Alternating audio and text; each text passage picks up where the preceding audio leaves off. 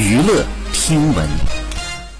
关注娱乐资讯，这里是春娱乐。一月三号，石原里美所属事务所发表消息说，石原里美已经在去年正式入籍结婚。石原里美是在去年十月一号宣布结婚的，当时呢并未正式入籍，只表示会在年内的好日子正式的结婚。石原里美在二零一九年经朋友介绍认识了如今的老公，感觉对方的价值观跟自己相同，也觉得男方家人很温暖，一是交往一年便决定结婚。